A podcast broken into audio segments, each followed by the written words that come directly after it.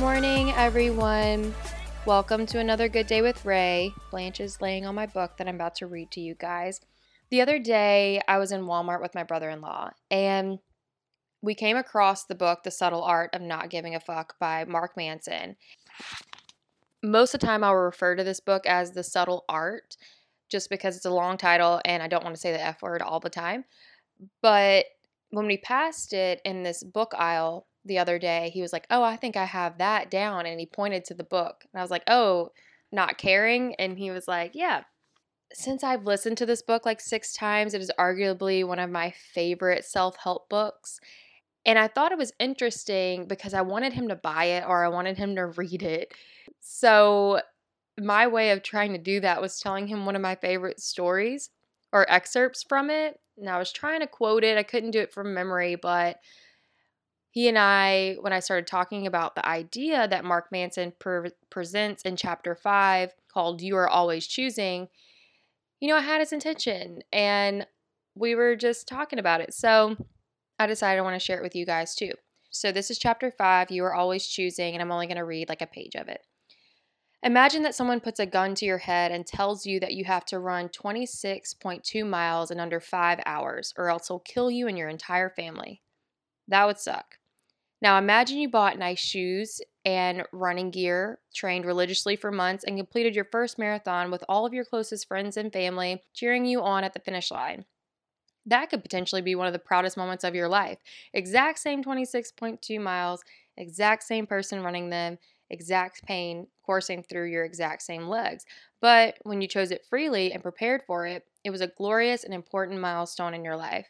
When it was forced upon you against your will, it was one of the most terrifying and painful experiences of your life.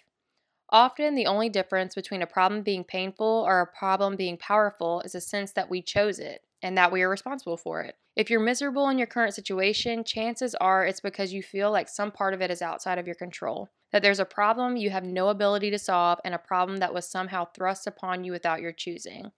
When we feel that we're choosing our problems, we feel empowered. When we feel our problems are being forced upon us against our will, we feel victimized and miserable. So, that was one of my favorite stories about the marathon running.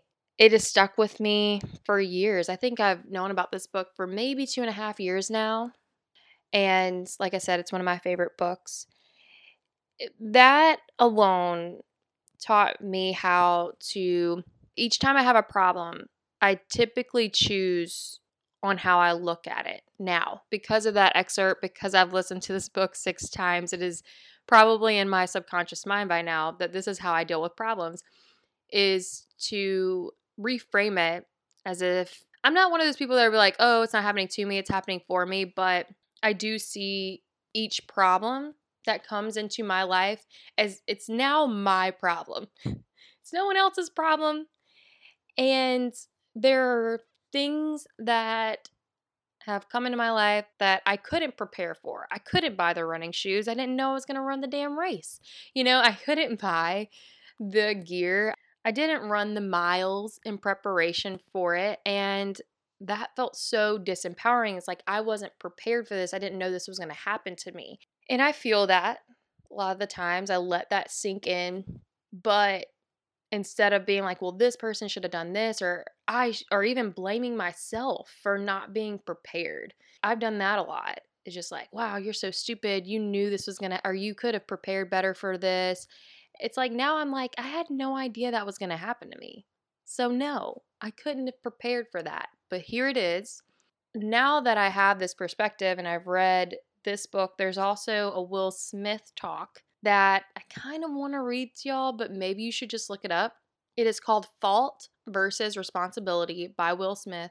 It is amazing. I will try to put in the details for you to listen to. It goes with this talk very, very, very well. Please check it out. I'll sum it up. It talks about how even though it's not our fault that maybe we had an alcoholic father or our partner cheated on us or for me it's like I just had this medical injury that like just came out of the blue even though all of this stuff isn't our fault he says it's for damn sure our responsibility to figure it out because our happiness depends on it.